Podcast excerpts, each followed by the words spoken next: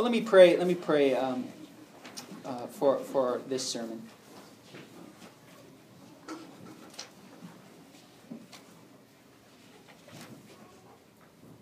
Heavenly Father, would you visit this place?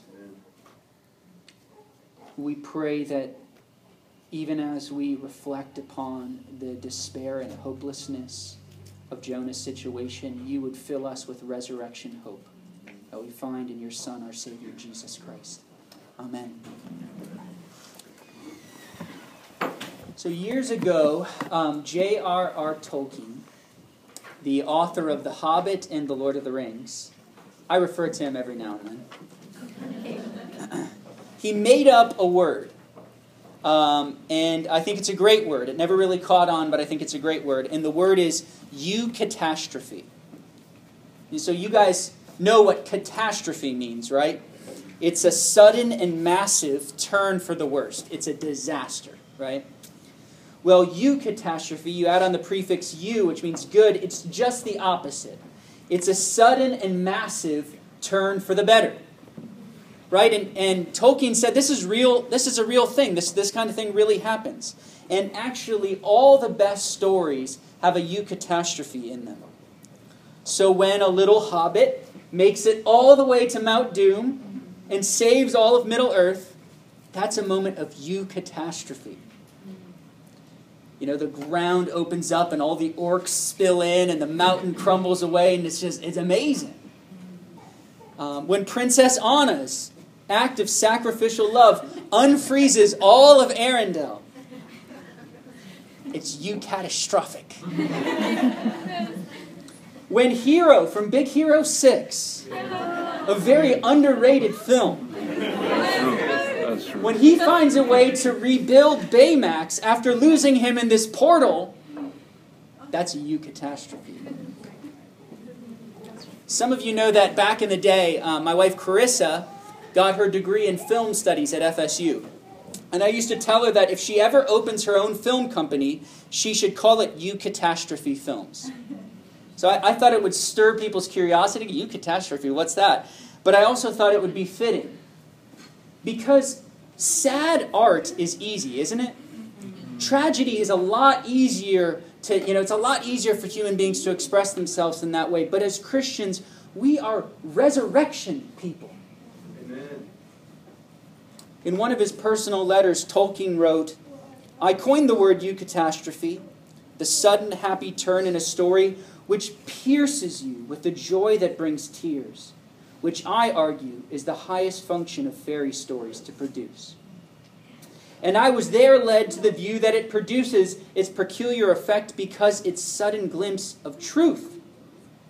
Your whole nature, chained in material, cause and effect, the chain of death, feels a sudden relief, as if a major limb out of joint had suddenly been snapped back into place.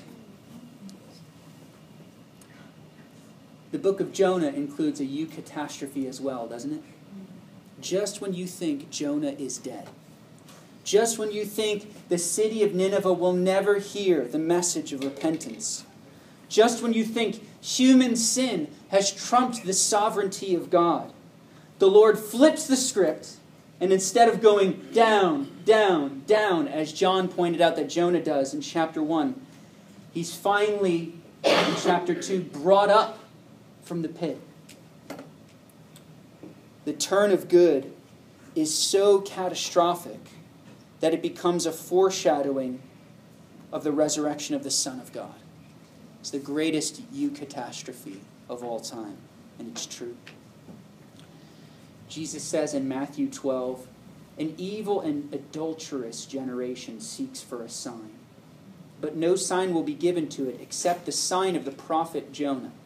For just as Jonah was three days and three nights in the belly of the great fish, so the Son of Man will be three days and three nights in the heart of the earth. He says, The men of Nineveh will rise up at judgment with this generation and condemn it, for they repented at the preaching of Jonah, and behold, something greater than Jonah is here. I'd be grateful if you grab a Pew Bible and turn to Jonah chapter 2. And when you have a hardback Bible, um, why don't you call out and let us know what page number Jonah 2 is?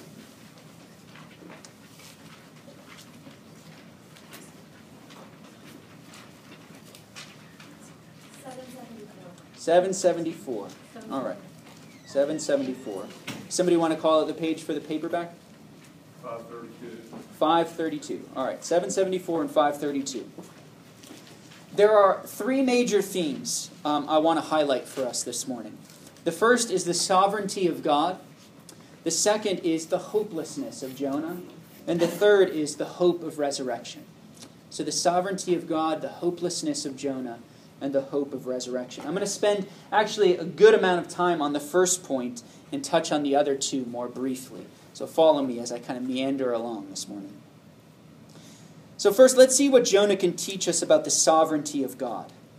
In other words, God's king like power and authority over all things. That's his sovereignty. It's a king like power and authority over all things.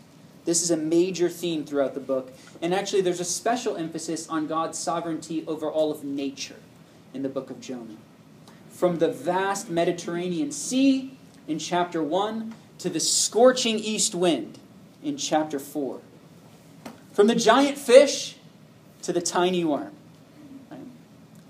Last week in Jonah 1, we heard about the prophet's attempt to run away from this sovereign God, to run away from his will for Jonah's life. Instead of preaching in Nineveh, he booked a ticket, as the Jesus Storybook Bible puts it, to not Nineveh and sailed in the opposite direction. So, what did the Lord do?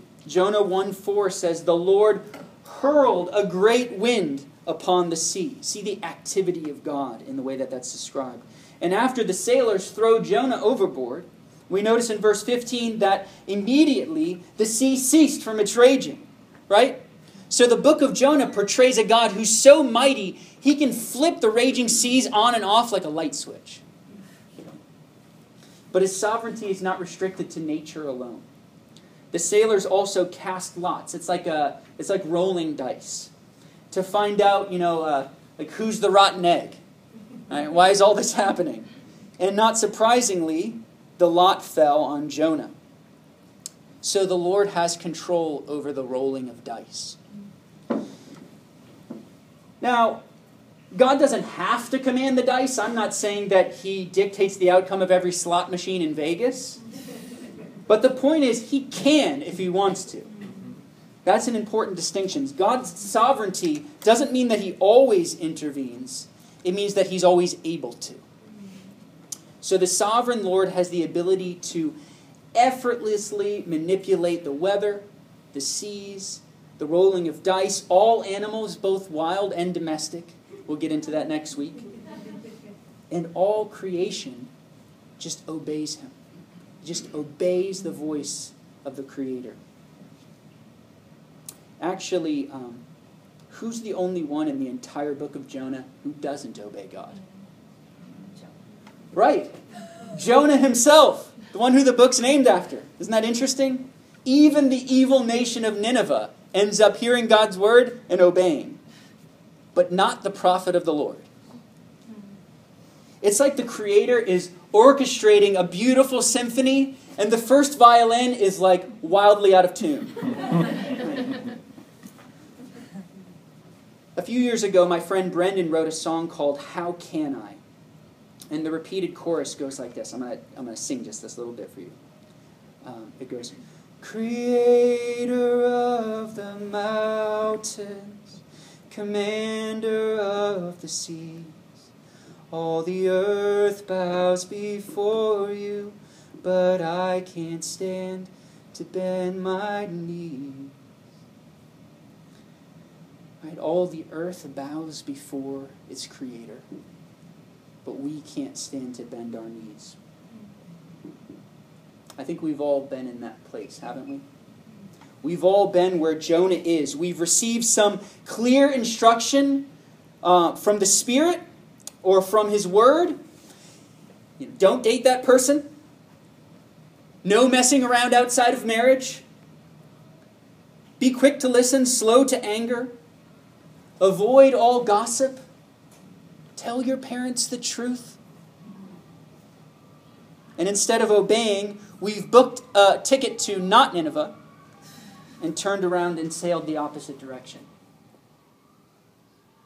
I have a friend who used to literally um, climb out of her window at night to meet boys.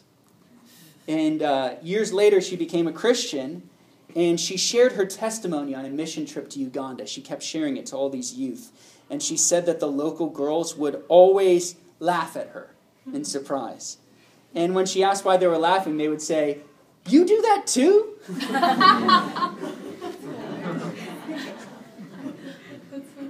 So this this is what Adam is like. Mm-hmm.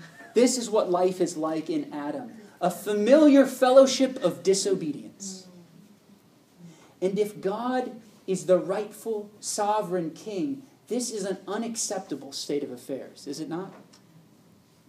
And ultimately, the only solution comes from transferring our identities from being in Adam to being in Christ. And the gift of His Spirit is what trains us in obedience. Because in Him we find something greater than Jonah is here.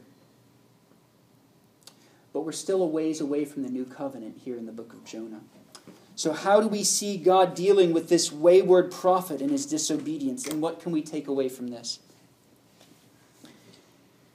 Well, the first thing to notice is that God doesn't sort of control Jonah like a puppet on a string, right? That's not the way that God tends to work in Scripture. Not to mention, it would have made for a much shorter story. Jonah, go to Nineveh. No, I'm not going to. Yes, I am.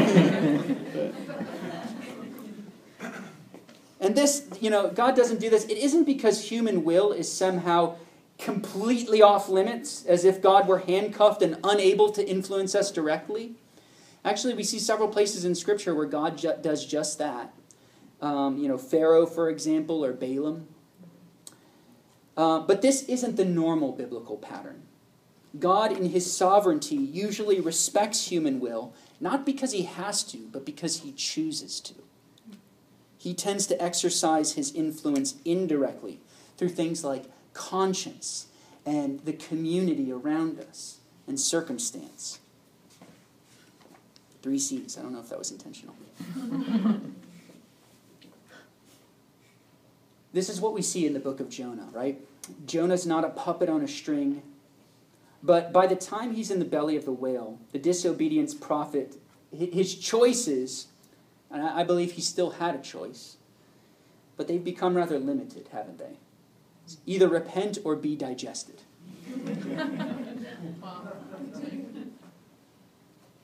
so that's Jonah's part in repentance, right? Very non heroic. Um, that's a good that's a good model for the way to think about how we contribute. We got no we got no boasting even in our repentance, do we? Look with me if you would at Jonah 117, The last verse of Jonah chapter 1. It says and the Lord appointed a great fish. So see there again God's sovereignty over nature. God appointed a great fish and the great fish is like, "Yes, sir." The Hebrew word dag, translated here as fish, is not as specific as our word for fish. So it could just be any large aquatic beast, such as a whale or, or something like that. Um, either way, it says, And the Lord appointed a great fish to swallow up Jonah, and Jonah was in the belly of the fish three days and three nights. Now, at this point in the story, the question people often want to ask is Is this literal history? right? Is it scientifically possible for a man to be swallowed by a huge fish or a whale only to emerge three days later alive and well? And I actually want to wander down that cul de sac a little bit today.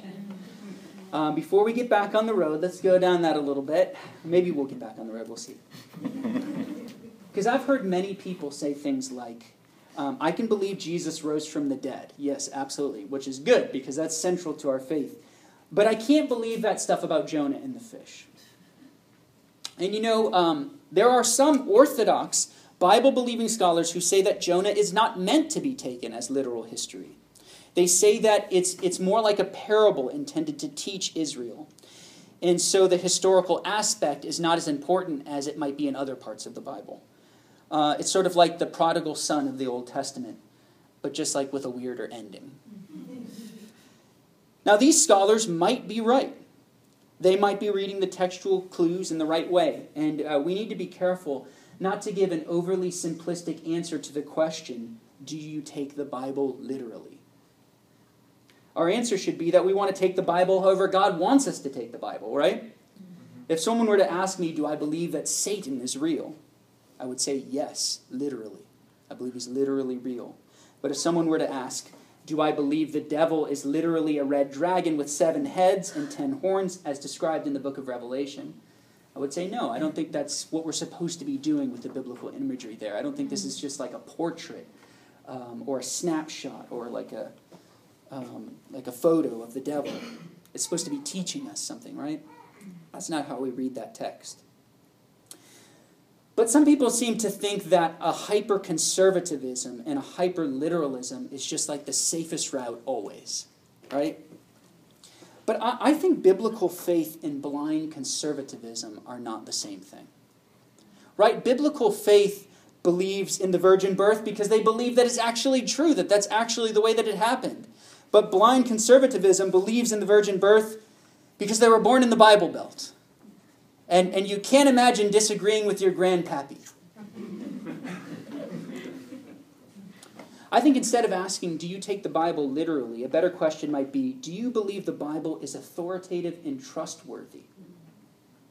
Is it trustworthy in what it affirms? Does it shape your worldview in the way that you live? However, having said all of this, I want to say that I think that most of the skepticism I've heard about Jonah is wrongheaded. I think most of it that I've heard is wrongheaded. If, if someone thinks it's meant to be read as a parable, fine. Make your case from the text. But don't believe that it's a parable or that it can't be true just because it's too unscientific. Right? Mm. Let me explain what I mean by asking a more foundational question.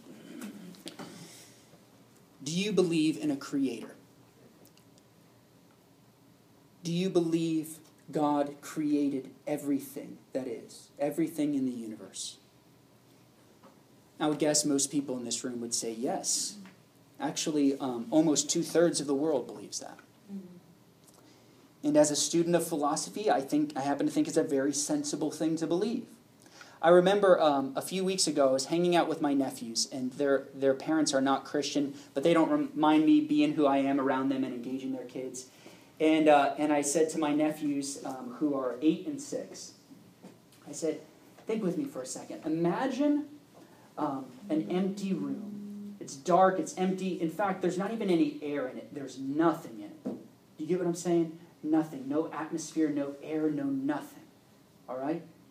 I said, now, if you go back to that room two weeks later, what's going to be going on in that room?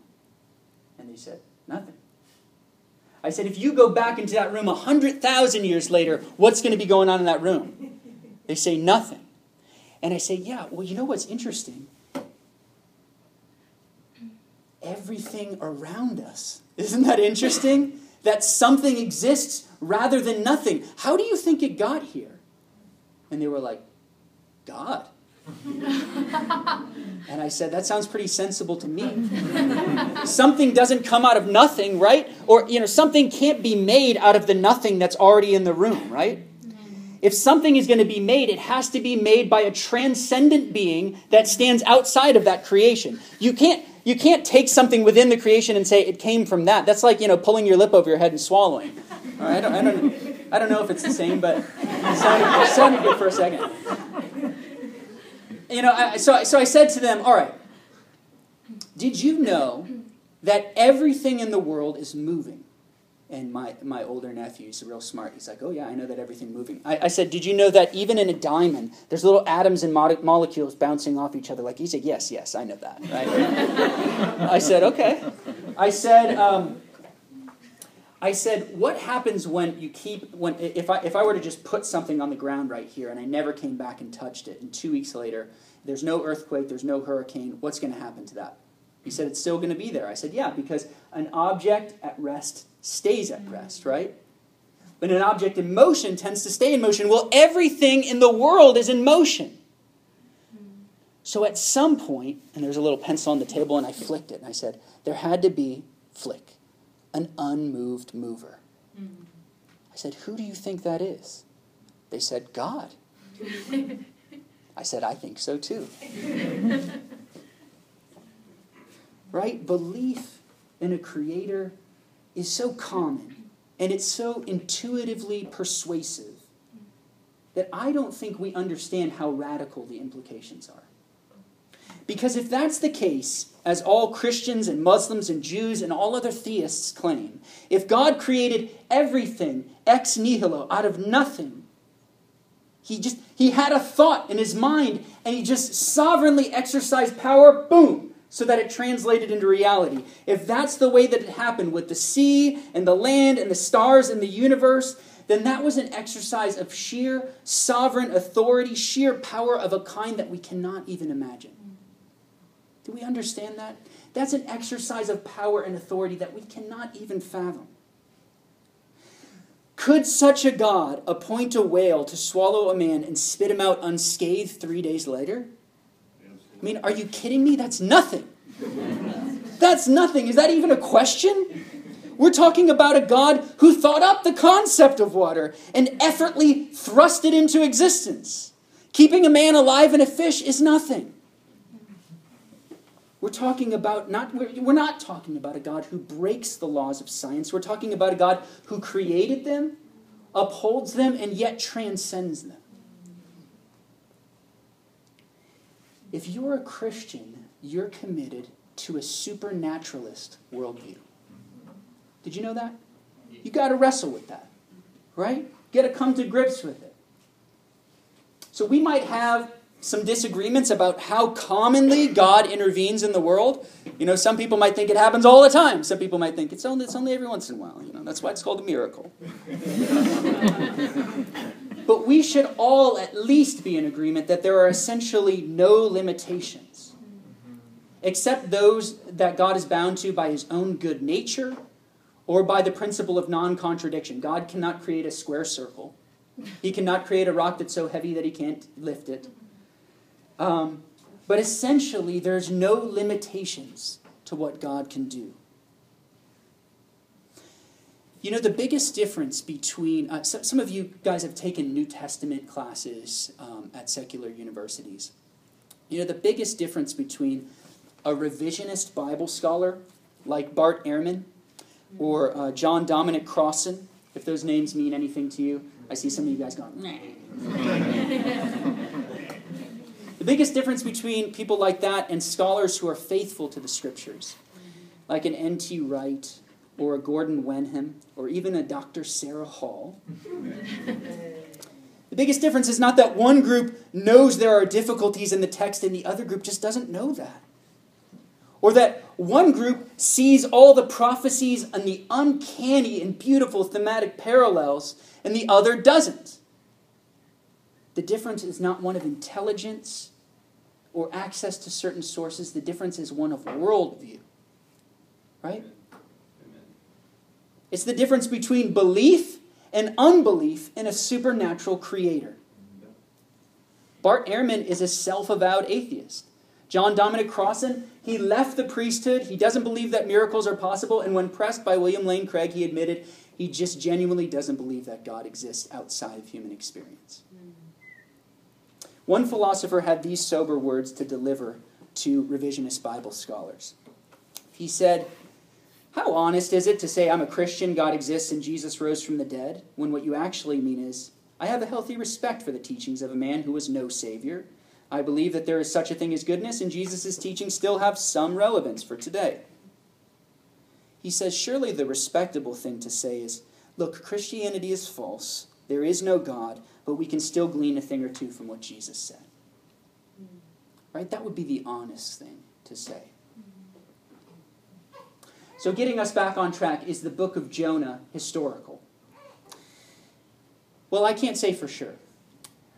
Uh, but John already mentioned last week that Jonah, son of Amittai, was a real guy who shows up elsewhere in the scriptures, 2 Kings mm. 14 25. So I guess my main point is real Christianity already believes in all kinds of miracles. So there's nothing in our worldview which would exclude these things from being able to happen, right? That's the important thing. We shouldn't just come to it, oh, just, I don't know. You know, I believe in the resurrection of Jesus, but I don't know about this. What? You know, the question is, you know, whether it did happen, that's a different question, but the question of whether it could happen, that shouldn't be a question for us. So, getting back from the cul de sac onto the main road. Let's turn, if you would, to the prayer of Jonah in Jonah chapter 2. If you remember, our first point was about the sovereignty of God, and even our little cul de sac was related to that. The second point is about the hopelessness of Jonah. All of the language in Jonah, if you read it carefully, is the language of death and finality. If he didn't die literally, and I'm not sure that he didn't, he at least died symbolically. That's why in Matthew 12, Jesus compares his death, death and resurrection to Jonah. It's easy to think that the connection is just because of the, the sort of familiar span of time, three days and three nights, but actually it goes deeper than that. Both Jesus and Jonah came back from the realm of the dead. Jesus from the grave and Jonah from Sheol. Jonah begins in verse 2 I called out to the Lord out of my distress, and he answered me. Out of the belly of Sheol I cried, and you heard my voice. Wow, think about that. Out of the belly of Sheol I cried. In Hebrew thought, Sheol, Sheol was the realm of the dead. It was called the pit, also, as it is here in verse 7. And Sheol was was a more shadowy, sort of less developed concept of the afterlife than we get in the New Testament. Sometimes Sheol is used in a generic way of speaking of the grave, um, just the place that everybody goes. Sometimes it's spoken of more specifically as the place where the wicked go. Um, that's why the King James Version translates it as hell. Um, that's a common translation for Sheol. In Jewish thought, the way that you entered Sheol was to go through a gate made of bars. And so look at verse 6. Jonah says, I went down to the land, that is to the land of Sheol, whose bars closed upon me forever. Right? Closed upon me forever. I mean, notice the sense of finality there. The bars are closed forever. Jonah's fate is sealed, it's hopeless. To me, one of the most terrifying images in this passage is where the deep surrounds him. In verse 6 talks about him being down at the roots of the mountain. Right? That's just a scary image. Down, you know, you're in the ocean, you're down at the roots of the mountain. I remember um, when um, the Two Towers came out, and uh, I just thought it had the greatest movie intro of all time. You remember it kind of flashes back to when, you know, Gandalf is holding on to the edge and the Balrog, you know, whips his thing and, and Gandalf falls down into the pit with this demon and they're falling and Gandalf like produces you know, he, he like catches this sword and they're fighting while they're falling in this like seemingly bottomless pit, right? And so like they're fighting and they're falling and they're fighting for like a minute and you're just like, dude, this is awesome. And and then all of a sudden the, the camera backs up and you see this like wide angle and they back into this pit that's like so wide and so vast that even this like huge Balrog just looks so small and you're like whoa. Like how deep is this pit? Right? So that's that's where jonah is now. Right? He's at the roots of the mountain. It seemed hopeless that anybody would ever see him again. I had a friend who used to always pray jesus you're my only hope she to say, Jesus, you're my only hope. And I, I, I brought that to her attention one day. I said, I notice you always pray this way. And she said, Because you don't know how messed up I am. She said, Jesus is my only hope. I said, All right. there's a lot going on in the world today that seems hopeless, doesn't it? Yeah. I mean, the problems of race relations in the U.S., it seems hopeless, doesn't it? The rising divorce rates and the breakdown of the family it seems hopeless. The two dimensional portrayal of Christianity in the media, it seems hopeless. But Jesus has broken down the dividing wall of hostility between ethnic groups. He has given us a new family in the Spirit by which we cry, Abba, Father. And He said, If the world hates you, keep in mind that it hated me first. That brings us to our third point the hope of resurrection. We are resurrection people. Now, the evil that surrounds us in the world, it shouldn't surprise us. It should surprise us the least, right? Because we believe in the fall. But at the same time, we always have hope because God is mighty to save. Before we could get to that point, we needed to realize how hopeless it was for Jonah. It reminds me of the way that Charles Dickens begins his play A Christmas Carol, where he talks about his old business partner, Marley, being as dead as a doornail. He writes Marley was dead, to begin with. This must be distinctly understood, or nothing wonderful can come from the story that I'm about to tell. So, something like this is going on here in Jonah 2. If we really want to get a sense of how wonderful God's salvation is, we need to distinctly understand how far gone Jonah was. Jonah had reached the roots of the mountain. The bars of Sheol had closed over him forever. That's it. Cue the music, roll the credits. It's over. But just when we think we've reached the end, we're actually in the climax of the story. We get to this wonderful little word in the middle of verse 6. Yet, that's the climax up until this point in the book of Jonah. That's the pivot point. Yet, you brought my life from the pit, O Lord my God. This is the language of resurrection. This is the moment of eucatastrophe. That's why it's connected with Jesus. Because Jesus, as you know, was stripped, tortured, nailed to a cross, mocked, certified as dead, and buried in a tomb. He was wrapped in bands, set in there with spices all tucked into him. But on the third day, eucatastrophe, according to the scriptures. Tolkien said, This is indeed how things really do work in the great world for which our nature is made. And I concluded by saying that the resurrection was the greatest eucatastrophe possible in the greatest fairy story and produces that essential emotion, Christian joy, which produces tears because it's qualitatively so like sorrow, because it comes from those places where joy and sorrow are at one, reconciled as selfishness and altruism are lost in love. This is an important message for me right now, and I'm sure it is for you. It's an important to remember that we serve the God of resurrection. I, um, I have a friend in jail who's been in jail for a few weeks, and um, I've been visiting quite a bit. And uh, four years ago, uh, he was following the Lord and had been following the Lord and progressing in his relationship in the Lord for many years.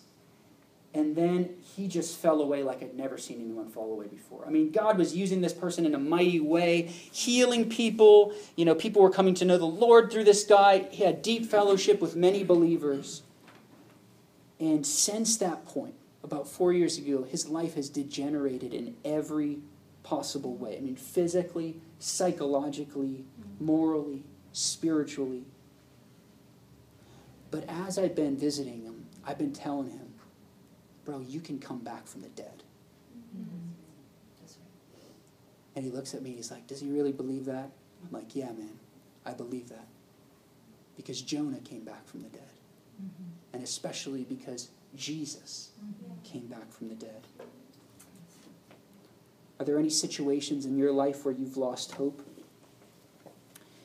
If so, remember these two things that God is sovereign, and in Him there is hope of resurrection. Amen. Amen.